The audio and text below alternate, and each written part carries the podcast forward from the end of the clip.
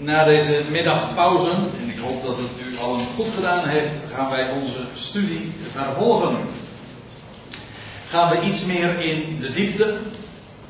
Dat wil zeggen, vanmorgen hebben we dat Bijbelgedeelte Efeze 2 wat nader gesproken. Uiteraard niet uitputtend, maar ook de aanleiding ervan in eerste instantie eens gezien. Wat was de reden dat Paulus gevangen zat en wat was er gebeurd. En tegen die achtergrond wordt zo'n boodschap als wat hij heeft opgetekend in Efeze 2 zoveel helderder. En nu dus wil ik u weer meenemen opnieuw naar dat Bijbelgedeelte. Ja, we zouden nog een lied zingen, maar de, de begeleiding die is. Uh, de begeleider, die is vertrokken. Met excuses. We zingen straks nog wel een lied. Maar ik stel voor dat we inderdaad uh, de studie nu gewoon uh, hervatten. Maar. Ik neem u mee naar het Bijbelgedeelte, maar wat ik daarbij wil doen, is u bepalen bij een aantal kritische noten die, waarmee ik in aanraking ben gekomen. Een studie van een Tim Hack, wat wel een mooie naam is in verband. Want hij heeft een studie gegeven over de scheidingsmuur, over de omheining, maar in het Nederlands klinkt dat precies als een hek, nietwaar? Hek. Een hek. Een omtuining. Je speelt trouwens ons woord tuin. Dat wil, eigenlijk zeggen dat wat ommuurd is, waar een hek omheen is. Het Engelse town komt, is weer verwant, weer met ons woord tuin, want daar waar iets omheen geplaatst is. Een omheining dus. Een scheidingsmuur. Goed, Tim Hack, dat is een Messiaanse Jood. Dat was ja, een Messias beleidende Jood. En die heeft een studie geschreven in 1996 over de de scheidingsmuur in Efeze 2, vers 14. En het is de afgelopen maanden dat ik daar uh, met dat artikel in aanraking ben gekomen. En die verdedigt daarbij de stelling dat het in Efeze 2 helemaal niet gaat over de Mosaïsche wet, maar over de, dat wat rabbijnen ervan gemaakt hebben. Hij een grote nadruk legt hij ook op dat woordje besluiten. Wat hij daarbij trouwens ook zegt, is dat die muur niet gaat over de Sorek, of de Sorek waar we het vanmorgen over hadden, maar dat dat doelt op de, op de mondelinge Torah, of meer specifiek op de besluiten, de rabbijnse besluiten, waarbij er een scheiding is uh, gekomen tussen, tussen de Joden en de heidenen. Nou, wat hij precies daarover zegt, kijk, het is een, een vrij uitgebreide studie. En ik heb, dat, ik heb daar voor mezelf wel wat aantekeningen bij gemaakt. En ik wil dat met u delen. Uiteraard niet uitputten, want daar is het veel te uitgebreid voor. Maar een paar dingen die hij daarover naar voren brengt. En die ingaan tegen dat wat, wat ik vanmorgen heb betoogd vanuit Efeze 2. Die wil ik toch eens graag met u bespreken. En we willen daarbij ook eens zien wat die argumenten waard zijn. En u op uw beurt, maar ik herhaal daarbij dat wat ik vanmorgen heb gezegd, u op uw beurt, toetst dat wat ik daarover zeg. Goed, laten we eerst, die, laten we een aantekening lezen wat hij heeft.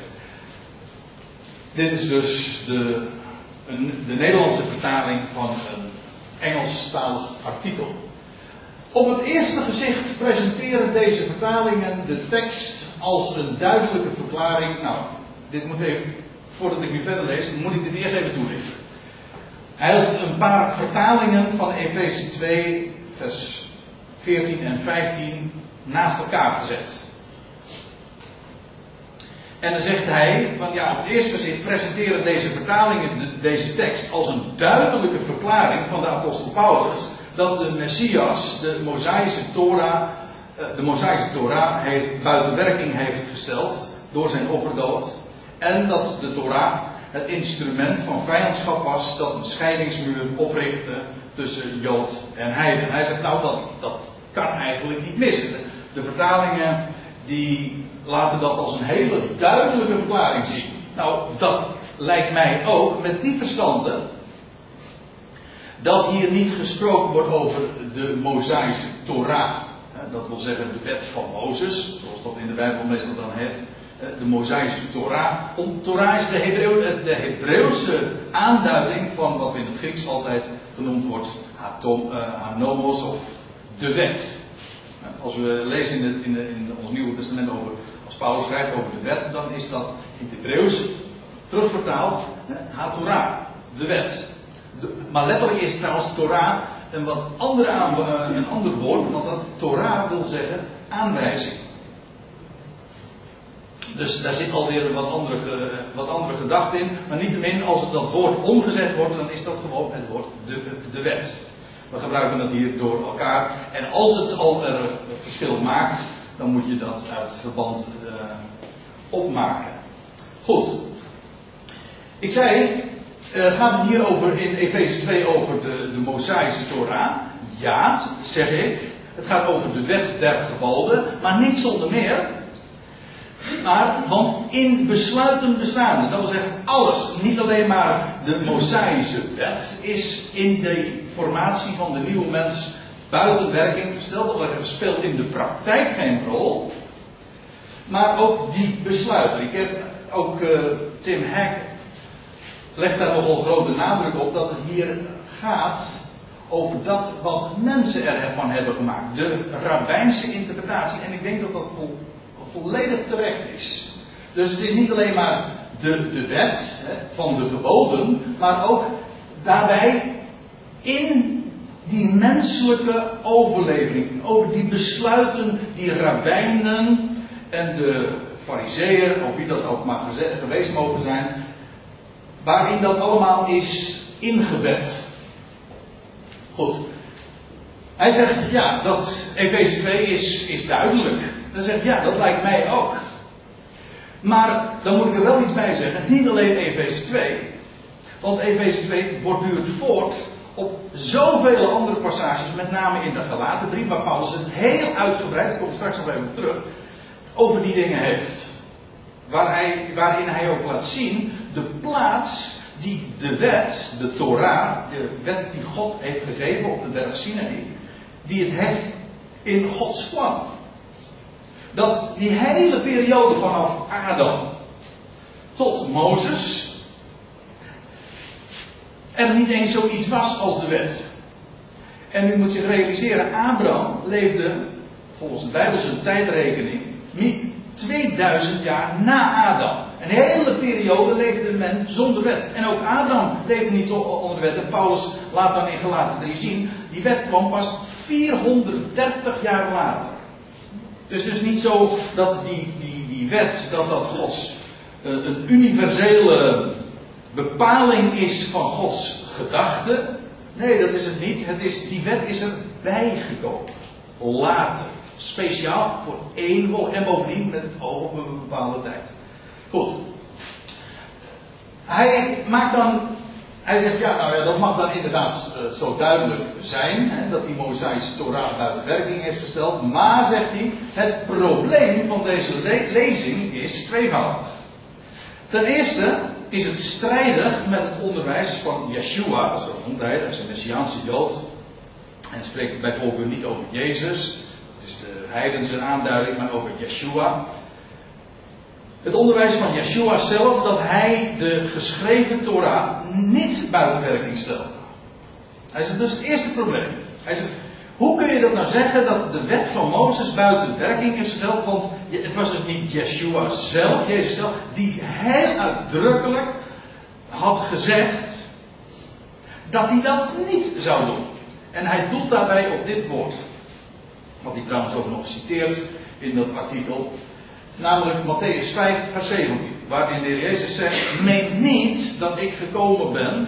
Want ja, u weet, en ik heb vanmorgen dat ook al uh, laten zien. Dat de heer Jezus in zijn dienst hier op aarde altijd gefulmineerd heeft tegen de overleveringen van de ouden. En, de, en dat wat mensen ervan hadden gemaakt. Nou, en dan zegt de heer Jezus: Meen niet dat ik gekomen ben om de wet en de profeten te ontbinden hoor.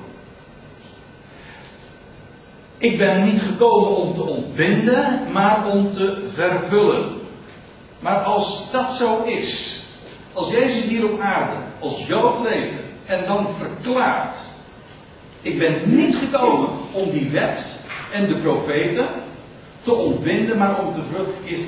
Hoe kan Paulus dan zeggen dat de, dat, die, dat de wet der geboden buiten werking is gesteld? Dat is, dat is het eerste bezwaar van Tim Hek. Hoe kan dat? Als Jezus zo uitdrukkelijk zich voegt naar dat wat de wet en de profeten hebben gesproken. En uitdrukkelijk verklaart, ik, ik ben niet gekomen om die te ontbinden. Maar laten we, dan, laat ik dan dit zeggen. Het laatste, om, om het laatste eventjes eerst in te gaan. Hij zegt, ik ben niet gekomen om te ontbinden, maar te vervullen. Wat een heel mooi woord is. Hij is gekomen om de wet te vervullen. Maar niet alleen de wet, maar ook de profeten. Het is heel opmerkelijk, hè? Profetieën worden vervuld. Een voorzegging wordt gedaan. En als die voorzegging uitkomt, dan is het vervuld. Dat heeft, bestaat die profetie nou nog? Jazeker, die profetie bestaat er nog. Alleen, het is vervuld. Het is inmiddels uh, verleden tijd. Het kan dienen als een bewijs van de profetie. Een profetie wordt vervuld. Maar net zoals dat profetie vervuld wordt, wordt ook de wet vervuld. En dat suggereert iets. Namelijk dat de wet kennelijk zoiets als profetie is. En dat is precies het geval. De wet is profetie. In de wet zien we al of niet expliciet in de profetische uitspraken of typologisch in uitbeeldingen of als schaduw is het profetisch voorzeggend naar en wijst het vooruit naar hem die zou komen. En zoals de profetie, zoals Jezus de Messias, de Messias, om het uh, wat Hebraïserend te zeggen, de profetie vervuld heeft, zo vervult hij ook de wet in al haar details. Zoals bijvoorbeeld de Hebreeënbrief dat zo prachtig ook laat zien, uitgebreide priesterdiensten, offerdienst, etc. etc. De kleinste details. De Heer Jezus heeft die wet ook niet ontbonden, hij heeft die wet vervuld. En de Heer Jezus, toen hij hier op aarde leefde, leefde hij ook onder de wet. We hebben dat vanmorgen ook gezien.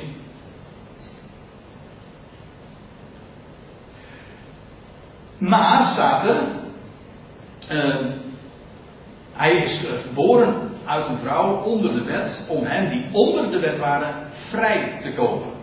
En dat is wat Paulus in zijn brieven, met name de gelaten brieven, waarin hij dat heel stelselmatig laat zien, dat de wet daarmee inderdaad vervuld is en zijn functie als tuchtmeester gehad heeft.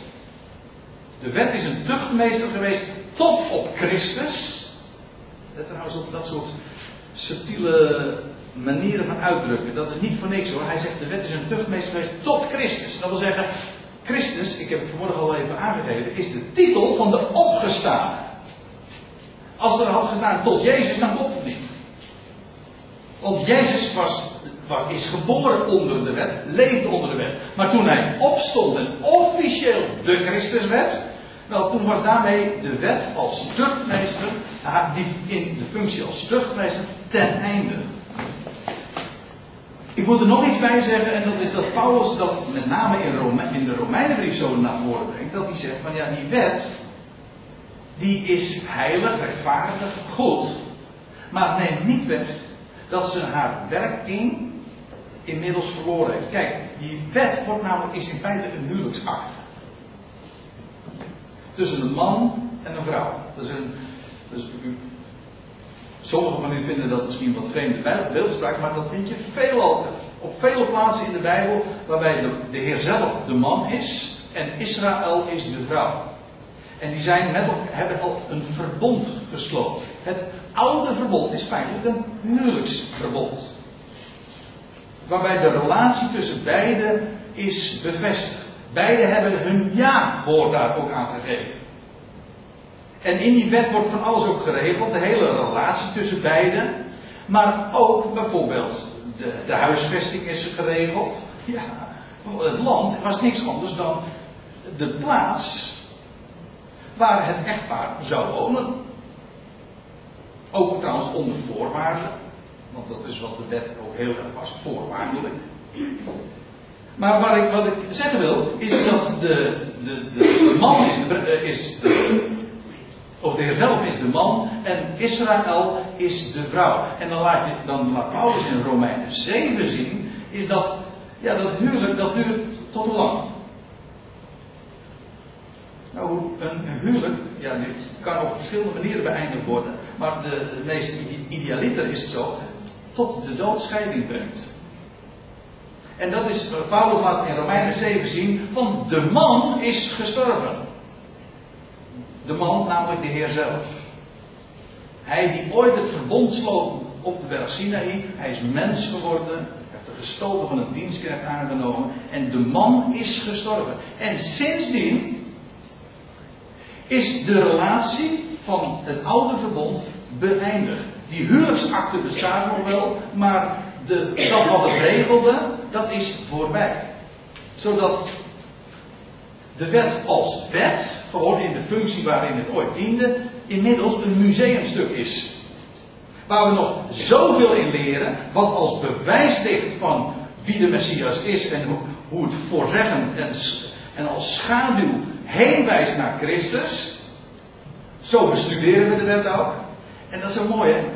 In Galaten laat Paulus dat ook zien. Hij zegt van, oh onverstandige Galaten, wie heeft jullie betoverd dat jullie nou weer, dat jullie je gaan voegen onder de wet en, en, en dagen, maanden, gezette tijden neemt gij waar. Je moet nagaan, dat waren gelovigen uit de natieën, maar door, door allerlei uh, judaïsten werden zij ertoe gebracht dat ze, toch, dat ze er goed aan zouden doen wanneer ze ook de sabbat en de hoogtijden enzovoorts, Joodse gebruiken, zelfs de besnijdenis zouden gaan onderhouden. Niet omdat het moest, maar wel omdat ze daardoor tot volheid zouden komen. En Paulus zegt, oh onverstandige. Maar dan zegt hij tegelijkertijd in die brief, laat hij zien hoe, hoe de wet inderdaad zijn functie heeft gehad. Als tuchtmeester. Maar tegelijkertijd laat hij zien dat die wet, hij zegt, gij die onder de wet wilt staan, luisteren jullie zelf niet onder de wet? En dan gaat hij zo'n gedeelte over Sarah en Hagar en Ismaël. Laat hij zien wat de typologische betekenis daarvan is. Hoe dat alles verwijst naar de Heer Jezus Christus. Kijk, zo luisteren we wel naar de wet. En is die wet absoluut niet buiten werking gesteld. Die wet is niet ontbonden. Die wet is een machtig document van wie de Heer is. Niet voor ons als, als manifest van do's en don'ts. Maar van wat je wel mag en wat je niet mag. Maar als fotoalbum van zijn zoon. Als het, het vertelt wie de Heer Jezus Christus is. Zo bestuderen we de wet. Maar niet als een leefregel om te zien hoe we zouden wandelen en welke gebruiken we erop na zouden houden. Goed. Dat staat ook niet in Matthäus 5. Daarmee is dat bezwaar wat Tim Hek als nummer 1 aanvoert, mijn zinziens beantwoord.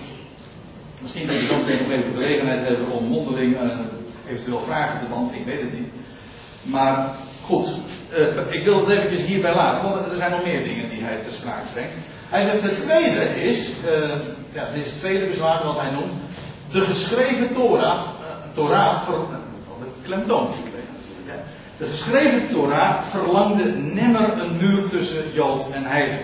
Hij zegt, dat kan dus, ja, die, die, die wet, of die muur waar Paulus het over heeft in Efeze 2, hij zegt dat kan nooit slaan op de wet. Um, waarom hij zegt, die, die geschreven Torah, die verlangde nimmer een muur tussen de Jood en de Heiden. En zeg nee, dat is ook zo. Maar het gaat in, in Efeze 2 ook, ook, niet per se over de, de wet van de geboden, maar zijn totaliteit. De wet van geboden in besluiten. Als geheel. En dan moet ik er ook nog bij zeggen.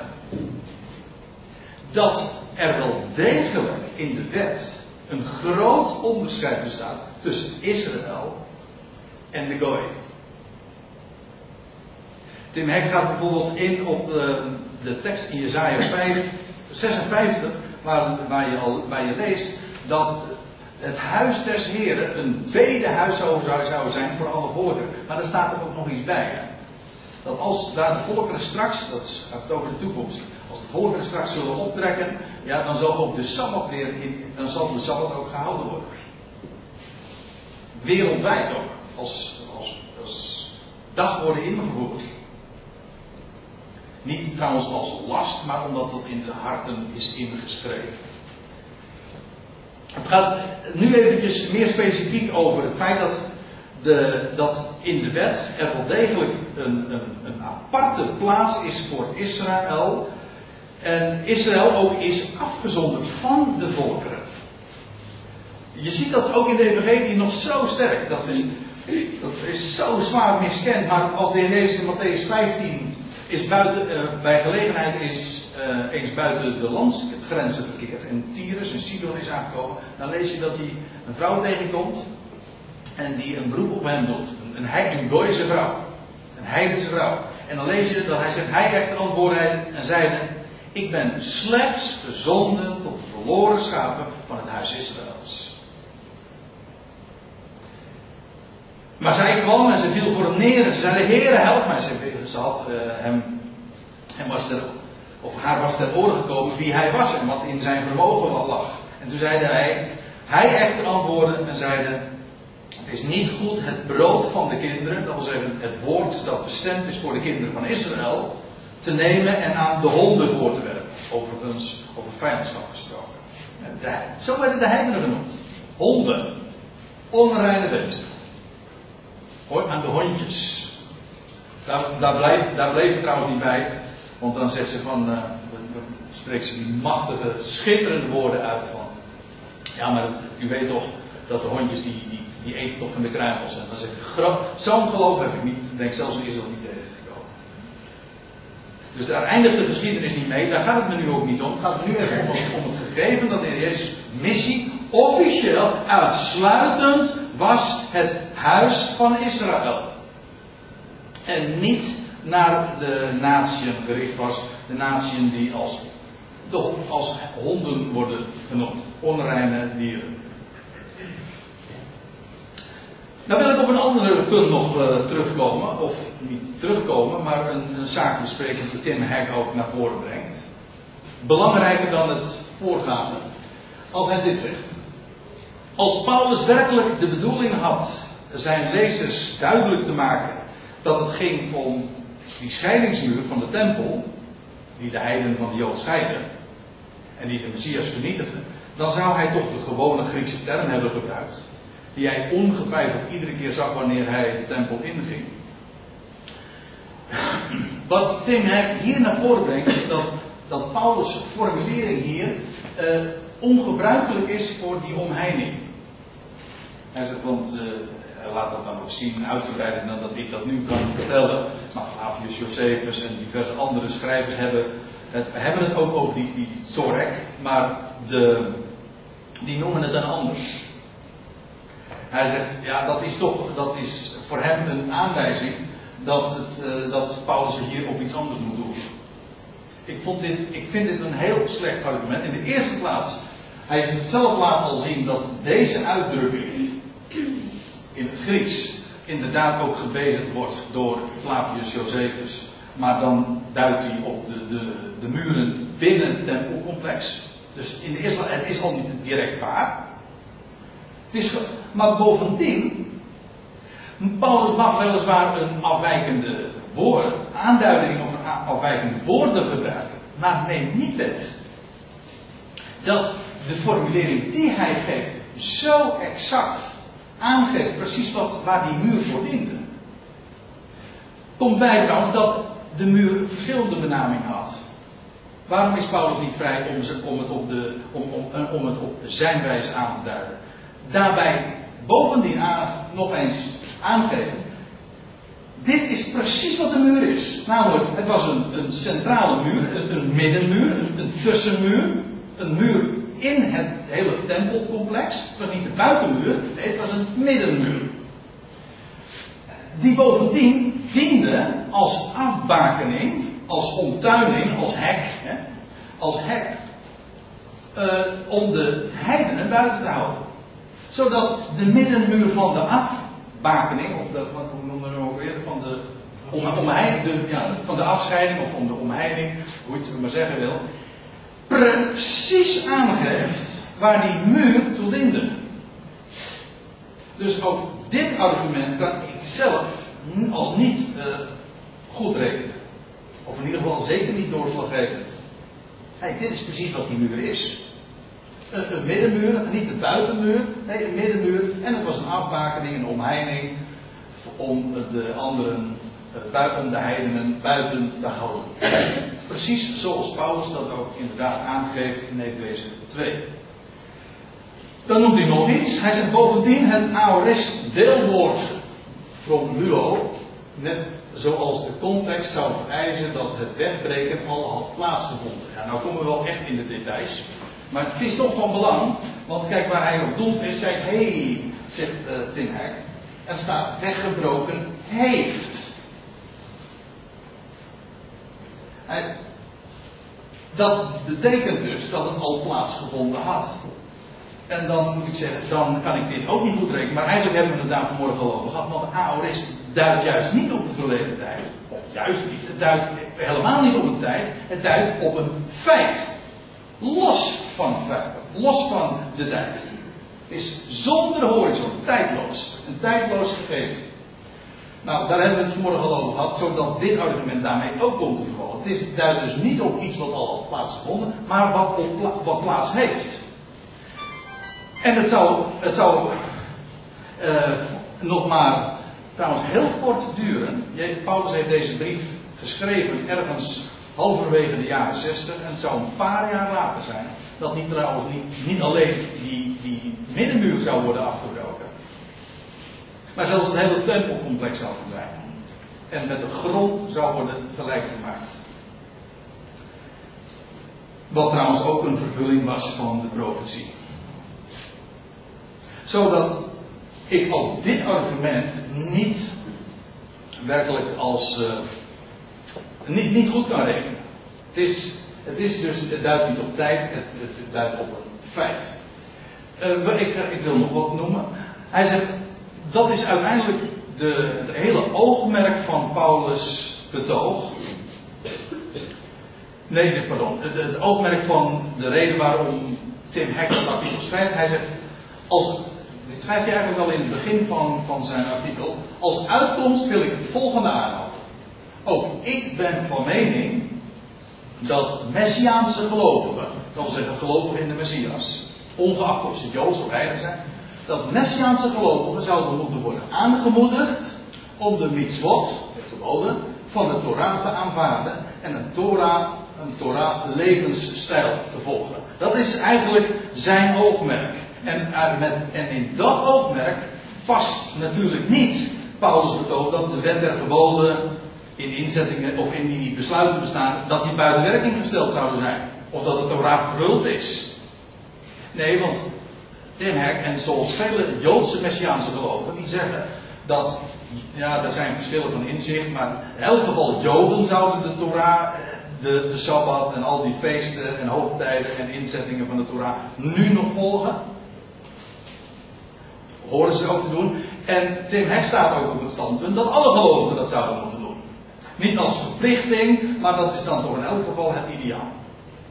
De, de Sabbat. Ik wilde gisteren even op de website komen, kijken van Tim Hek. Kon ik niet bereiken, want het was Sabbat. Dat geeft precies aan waar we het nu zo, dus over hebben. Dat is inderdaad de consequentie. Als die wet nu nog steeds als uh, bestaat, en de, wij de geboden zouden houden van de Torah, ja, dan zouden we dus ook de Sabbat houden en alles wat we in de Mosaïsche wet tegenkomen. Dat is dus waar het uiteindelijk allemaal op uitdraait. Dat is de, dat is de consequentie waar je niet aan ontkomt. En Tim Hek is daar ook eerlijk in. Hij geeft dat ook aan. Hij zegt, ja, dat is inderdaad de uitkomst. Dit is het gegeven. Ja, en dan kom ik toch echt uh, in grote problemen. Als hij zoiets schrijft. Dit, en dan zeg ik, hierin herken ik nou precies dat waar Paulus tegen culmineert in, in zijn brieven, met name de gelaten brief, maar eigenlijk in al zijn brieven hoor. Ook de, ook, uh, de Tweede Korinthebrief, de Colossensebrief. Hij schrijft in Colossense 2 vers 15 uh, over de Heer Jezus Christus. Hij heeft de overheden en de machten ontwapend en openlijk tentoongesteld en zo over hen gezegevierd. Het gaat hier over de opstanding uit de doden. Toen de Jezus, toen de steen werd weggewenteld en de verzegelde steen, verzegeld door de Romeinse overheden, Romeinse overheid, wel die steen is weggewenteld. Dus de zegel is verbroken en toen heeft hij een lange neus getrokken naar de, ook de politieke overheden en machten. En openlijk tentoongesteld en zo over hen gezegevierd. Maar nou komt het, en daarom citeer ik dit. Hij zegt laat, want het gaat niet alleen over overheden en machten. Het gaat, er, het gaat erom, als gelovigen in Christus Jezus zijn wij vrij. Onder geen enkele geestelijk juk staan wij. Laat, en dan zegt Paulus, laat dan niemand u, dat blijft, staat eigenlijk niet, laat er niemand u oordelen in zaken eten en drinken. Dus of het kosher is, of niet kosher is, of dat je het niet mag eten, of vaste tijd bijvoorbeeld. Als je iets niet wil eten, prima. Romeinen 14 gaat. Of als je een bepaald, aan een bepaalde dag hecht, prima, geen enkel punt, doe het om de Heer. Maar niet om daarbij dat aan de ander op te leggen. En Paulus laat trouwens tussen de bedrijven ook nog zien dat als je vindt dat je je aan een bepaalde dag hecht, dan, is dat, dan zegt hij dat zwak. Sterker, die acht alle dagen. Dan is elke dag zondag. Dus elke dag is namelijk van hem. Hoezo heilige dag? Elke dag is heilig. Elke dag is van hem. Kijk, en eh, de, de sterke die eet alles. Het, is het een probleem als je, als je van bepaalde dingen, om welke reden dan ook houdt, dat je vegetarisch bent? Nee, helemaal niet. Maar om dat aan de ander op te leggen, of dat je daarmee geestelijk beter zou zijn, of verder zou zijn, hè, of meer tot volheid zou zijn gebracht. Nee, Paulus culmineert dat. Hij zegt, want dat is namelijk, dat gaat in tegen de vrijheid die wij in hebben. Laat u niemand u oordelen in zaken eten, drinken, of op het stuk van een feestdag, dat zeggen een hoogtijd. Het gaat om loofhuttenfeest, of dat het gaat om Pesach, al die gebruiken die verband houden met de hoogtijden. Of nieuwe maan, speelt een grote rol in de Mosaïsche wet ook, elke eerste van de maand. Of de Sabbat, dat is iets wat wekelijks terugkeert. Laat niemand je daarin oordelen. Dingen die een schaduw zijn, niet slechts, het is een schaduw. Het is geweldig. Paulus zegt niet, zegt niet dat het laat, dat niet laatdunkend over deze dingen. Hier gaat een geweldige sprake vanuit stuk voor stuk van al deze dingen. Maar het is een schaduw van hetgeen komen moest. Namelijk van de komende. En, wie, en waar hij over heeft hij dan? Terwijl dan de werkelijkheid, maar dat kunt u wel doorkruisen, want dat staat er niet. Het lichaam is van Christus. In het lichaam van Christus spelen al deze dingen geen enkele rol. En laat niemand je oordelen in zaken deze dingen. En wat in wezen is het zo dat als je zegt eh, wat er eh, dat Efeze 2, dat, die, dat, dat wij de wet der geboden wel zouden houden, wat je daar feitelijk mee doet, is die muur weer opzetten. En dat je feitelijk gelovigen weer verschil ook gaat maken tussen Jood en Heiden, of zelfs alle Heiden onder de wet gaat brengen. En daarmee feitelijk iets doet met de Heiden wat, ze nooit, wat nooit aan hen is opgelegd. Christus is gekomen om hen die onder de wet zijn vrij te komen. En hoe dwaas zou het dan zijn om hen die nooit onder de wet waren, vervolgens onder die last te brengen? Ik zal. Ik, ja, met deze dingen. Er hangt nog veel meer mee samen. Een van de punten die Hek in zijn studie, maar in het algemeen van, van deze richting worden gedaan, is dat ze zeggen van ja, als Paulus het heeft over de wet, dan heeft hij het niet over de Torah, gewoon de schrift, met de Mosaïsche wet, maar hij heeft het over de mondelinge Torah. Dat wat de rabbijnen ervan gemaakt hebben. Dat wil zeggen, de wet van Mozes zelf blijft nog wel helemaal staan, ook van toepassing nu. Ja, ik denk dan, waar staat dat? Ah, maar bovendien, het gaat in tegen alles wat ik bijvoorbeeld in een brief als de gelaten lees. Kijk, in gelaten 3 lees je dit. Waartoe dient, Paulus schrijft uh, stelt zelf de vraag, na, zijn, naar aanleiding van zijn brief. Hij zegt, waartoe dient dan de wet? Hij zegt om de overtredingen te doen blijken is ze er bijgevoegd. Ik moet er trouwens bij zeggen, dat, dat doen blijken staat er niet eens. Om der overtredingen, als je een statenvertaling hebt, dan ziet u dat. Om der overtredingen wil is ze erbij. Ja, dat is nog iets heel anders hoor. Niet alleen om die overtredingen te doen blijken, maar in Romeinen 5 schrijft hij zelfs om de zonde te doen toenemen. Daarom. Dan zie je wat de werking van de wet is. De wet is bijgevoegd niet om de, niet om de zonde in te dammen, maar omdat de zonde zou toenemen. Om de overtredingen is ze er later bijgevoegd. 430 jaar nadat Abraham, aan Abraham al de belofte was gegeven. Abraham heeft nooit geleefd onder de wet. En wij zijn kind, Paulus zegt, ja, die, die, al die, die judaïsten die zeggen van ja, we zijn kinderen van Abraham. Hij zegt, nou als je een kind van Abraham bent, leef dan gewoon als een kind van Abraham. Zonder de wet. Uit de belofte van God, die bovendien inmiddels vervuld is. Nou, die wet is erbij gekomen om de overtredingen wil, totdat. Het is dus, ze is niet alleen maar later erbij gekomen, maar bovendien ook met het oog op een bepaalde tijd. Totdat het het zaad, het beloofde zaad van Abraham, zou komen waarop de belofte sloeg. En zij is op last van God door engelen in de hand van de middelaar gegeven. Nou, dat laatste is nog weer een heel verhaal apart. Daar gaat het nu niet om. Het gaat om dit. Totdat. En gaat het hier over de, uh, over de mondelingenwet? Nee, natuurlijk niet.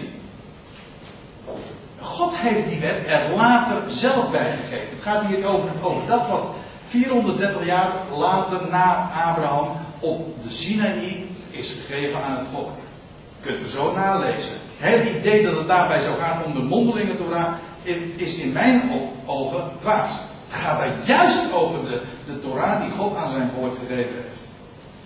Uh, nog een voorbeeld. Er staat Indien nu de bediening des. Ja, dat is een sterk woord, 2 Korinthe 3. Indien nu de bediening des doods. met letters op stenen gegrift. Gaat hier over de mondelinge Torah? Dacht het niet, hè? Het gaat hier juist over dat wat van Gods wegen, met de vinger Gods, was ingegraveerd in de stenen. En dat wordt hier genoemd een bediening des doods elders, nee, niet elders, in ditzelfde gedeelte, een bediening van veroordeling. Nou zegt Paulus, indien nu de bediening van de dood met letters op stenen gegrift gepaard ging met zulke heerlijkheid, dat wel, absoluut. Dat de kinderen Israël de blik niet op het aangezicht van Mozes konden vestigen, op de heerlijkheid van zijn aangezicht, die toch verdwijnen moest, hoe zal niet nog meer de bediening des geestes in heerlijkheid zijn? Waarom haal ik dit aan? Wel omdat Paulus die twee net tegenover elkaar zet. Over ja, die, die bediening van de letters op stenen gericht, dat is veroordeling, dat is uiteindelijk dood. En nu heeft het plaats gemaakt voor de bediening van geest, van leven en van vrijspraak. Zo groot, zo alles overtreffend en zo een geweldige licht lichtende heerlijkheid. En, en Paulus laat ook zien, want ik weet wel dat mensen zeggen van niet leven zonder. Hoef je, leef jij niet onder de wet dan? Want dit is een boodschap die is zo vreemd aan de mens. Want ook in de kerken, weet ik, ja, ik, ik ben er zelf ook zo groot mee geworden. Werd, elke zondag werd ze dan de wet voorgelezen. Want ja, zonder wet, hoe moet je anders leven? Maar alles zou maar geoorloofd zijn. Ja, dat is nu precies wat Paulus wel vertelt.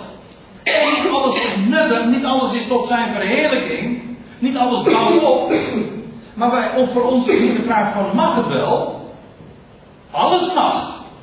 De vraag is, bouwt het op? Is het tot zijn verheerlijking? Dat zijn de vragen die je ertoe doet.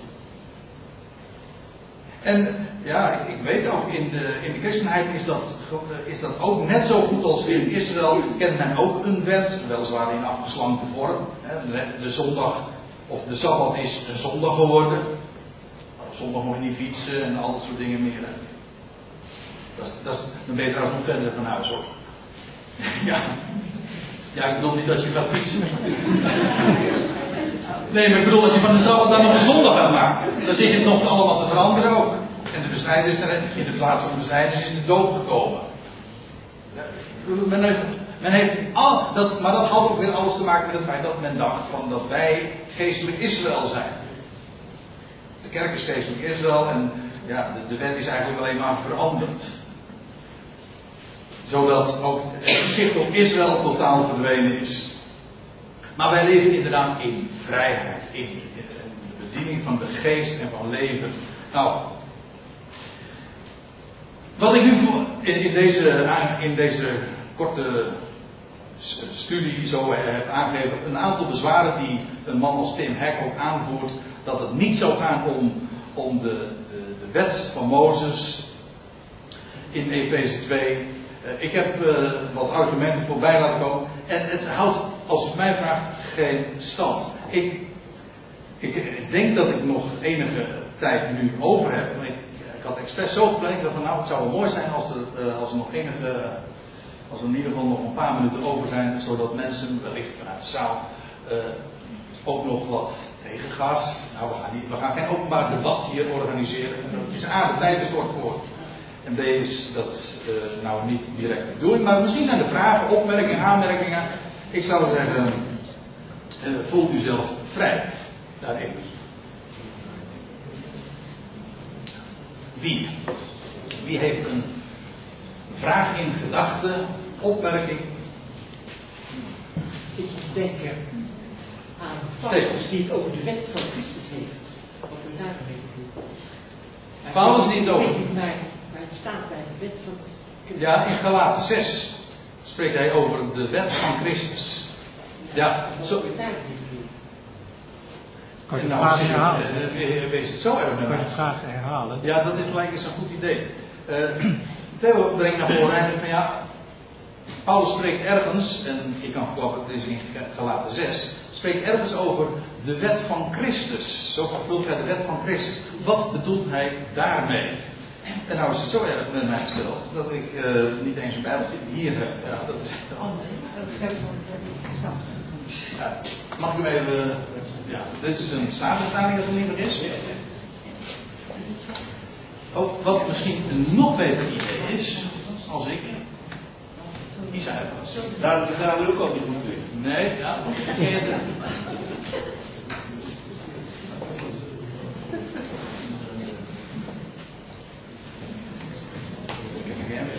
Zo laat is dat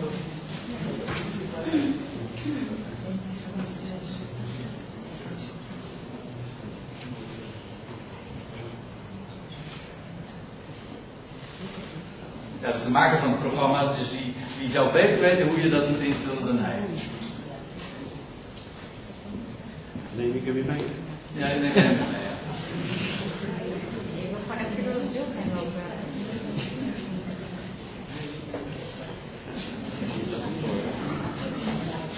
Nou, misschien kun je beter even de tekst.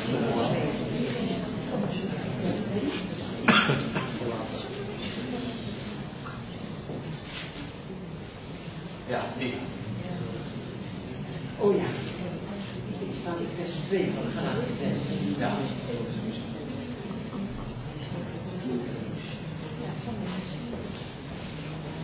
Ja, Galaten 6 vers 2 staat. ja, precies ja. Nou, dit is. Zo kun je het allemaal zien. Beetje slecht? Dan maak ik het groter.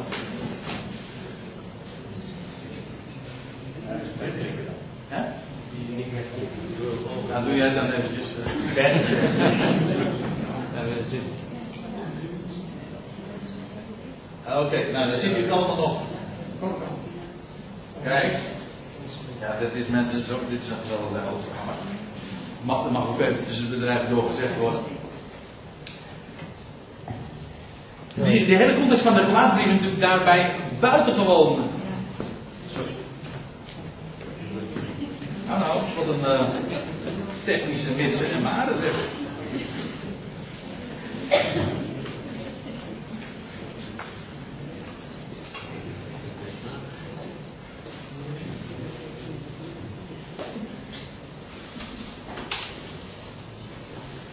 Is je blind bedankt? Precies. Een goede reis naar Amersfoort. Vroeger, in die goede tijd, toen had je nog wat sprekers die het zonder geluidsversterking, geen video en dan licht. En ze gewoon nog een bijbeltje. Maar we leven in 2011. Ja, maar in de gelaten laat Paulus natuurlijk zien, ja, hij, het is heel uitdrukkelijk eh, een polemiek met de, Judaïsten, waarbij hij eh, de, de, ja, daar was in, in, de, landstreek van Galatië, waar de Judaïsten actief en die zeiden van ja, jullie, ook de, de heidenen zouden de, de wet gaan houden. En daarbij ook niet alleen denkend aan de, aan de feestdagen, hoogtijd en de sabbat, maar ook aan de besnijdenis. En Paulus laat, laat de dwaasheid van die redenering zien. Hij zegt, oh onver, hoe onverstandige gelaten, wie heeft u betoverd? Jullie zijn begonnen in genade, eindigen jullie nu in de geest. Jullie zijn begonnen in de geest, eindigen jullie nu in het vlees. In dat wat mensen moeten gaan volbrengen. En dan zegt hij zo in gelaten 6 van, willen jullie wet? Nou, ik heb er hier. De wet van Christus. Die niet, je niet onder staat, maar wel die in ons hart geschreven wordt. En wat is dat? Draag elkaars lasten. Zo heeft u de. Zo zal u de wet van Christus vervullen. Dat wil zeggen, daar waar wij ons in liefde aan de ander geven en de lasten van de ander dragen. Weet je wat het is? Als je leeft onder de wet van moeten, dan, kun je, dan, kun je, dan heb je zelf geen ruimte, maar je kunt het ook niet geven aan een ander. Maar daar waar je leeft, uit zijn genade kun je een ander ook verdragen. En als je een grief hebt tegen de ander, nou ja, dan zegt de vertaling van vergeef elkaar, maar bewijs elkaar gewoon genade zoals God jouw genade bewezen heeft. Bewijs zo ook de ander. Ik denk in dan dat verband dat aan, aan de wet van Christus niet als een als een nieuwe regel waar wij onder staan, maar als een, als een wetmatigheid die in ons functioneert, daar waar we de, de genade hebben leren kennen. Althans, zo versta ik dat. Ja, is het uh, misschien een klein beetje in de richting, Theo? Zijn er misschien nog meer op, op aanmerkingen? Ja. Vragen? Uh, uh, nou, eerst uh, Marjolein, dames eerst. Ik hoop dat ik het uh, onbehoorlijk kan brengen. Um, de, de muur tussen Jood en Heiden is weg. Het gaat over de gemeente, maar hoe zit die plaats dan van Israël straks? Want gaan we dus allemaal weer onder de wet, het natio. Ja, ja dat is. Helemaal niet. Nee, dat begrijp ik ook niet. Eh, dat heb ik ook al nooit begrepen. Kijk, ik zal even de vraag inderdaad herhalen. Marjolein zegt, ja, hoe zit dat dan in de toekomst? als straks de gemeente uh, van, deze, van het aardse toneel zal zijn verdwenen, God pakt de draad weer op met zijn volk Israël, komt het dan weer om, alsnog onder de wet? Dat is wat je bedoelt te. Nou, in deze, dit, deze vraag wordt ook al beantwoord in, ook al in het Oude Testament. Want in Jeremia 31, nou, laat ik het even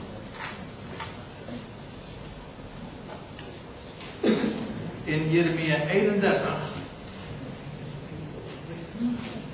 Dat is altijd makkelijk te onthouden. Jeremia 31, vers 31. Daar staat: Zie, de dagen komen, luidt het woord van de Heer, dat ik met het huis van Israël en met het huis van Juda, die twee worden namelijk ook één gemaakt, een nieuw verbond zal sluiten. Niet zoals, een, huwelijksverbond ook, hè? Waar we het al eerder over hadden. Niet zoals het verbond dat ik met hen hun vaderen gesloten heb ten dagen dat ik hen bij de hand nam om hen uit het land Egypte te, leiden. Dus bij de Sinai. Mijn verbond dat zij verbroken hebben, hoewel ik heer over hen ben, luidt het woord des Heren. Maar dit is het verbond dat ik met het huis van Israël sluiten zal na deze dagen, luidt het woord des Heren. Ik zal mijn wet in hun binnenste leggen en die in hun hart schrijven. En ik zal hun tot een God zijn en ze zullen mij tot een volk zijn.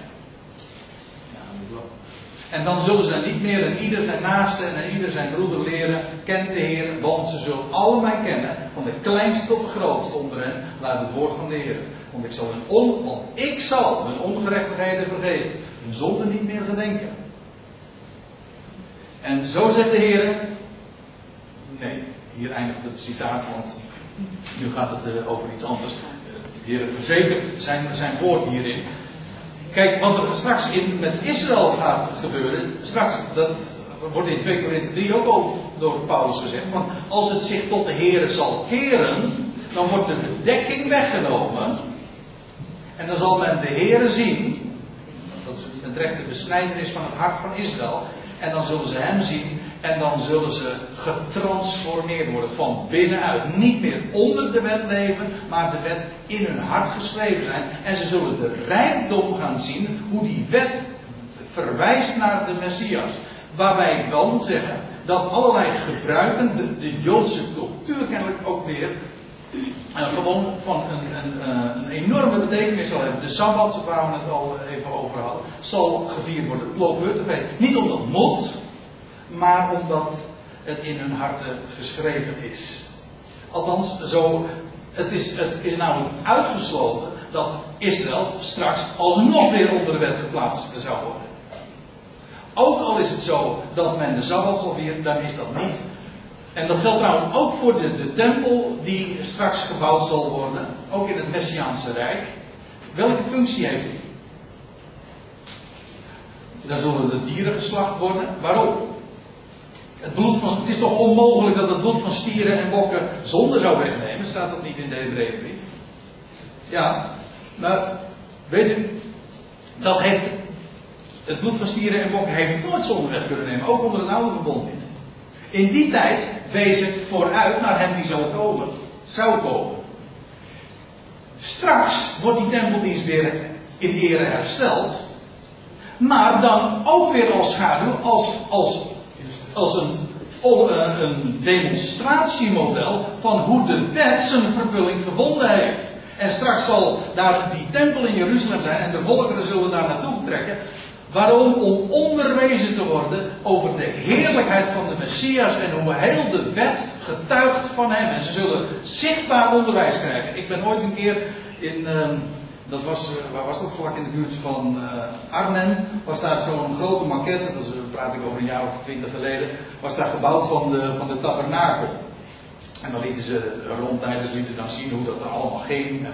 En, en de, betekenis van dingen. Nou, zo stel ik het me straks voor. Straks staat daar weer een tempel in Jeruzalem. En dat zal dienen als, als een universeel, dat wil zeggen wereld, wereldwijd model van hoe God de wet vervuld heeft en de heerlijkheid van zijn woord zal onderwezen worden. Niet omdat men onder de wet zal staan, maar die wet zal dan duidelijk zijn en betekenis hebben gekregen in hun hart. En daaruit zal men leven. Het is beter om te spreken van onderwijzing in plaats van wet. Dan is het inderdaad met recht onderwijzing geworden. En zeker geen wet meer, ja. Nou, Leen. Volgens mij heb jij nog wel meer dan één aantekening, klopt dat? Ja, dat gaan we niet. Nee, dat dacht ik wel. Ja. Nee, ik heb wel een opmerking. Uh, op een gegeven moment uh, de zien van Tim Hek. En inderdaad zegt Tim Hek eigenlijk dat er uh, geen enkele reden was voor de Jood onderscheid te maken. Omdat de wet eigenlijk geen onderscheid maakte. De ja, ja. De vreemdeling die moest ook gewoon deel kunnen nemen aan het leven daar. En ja.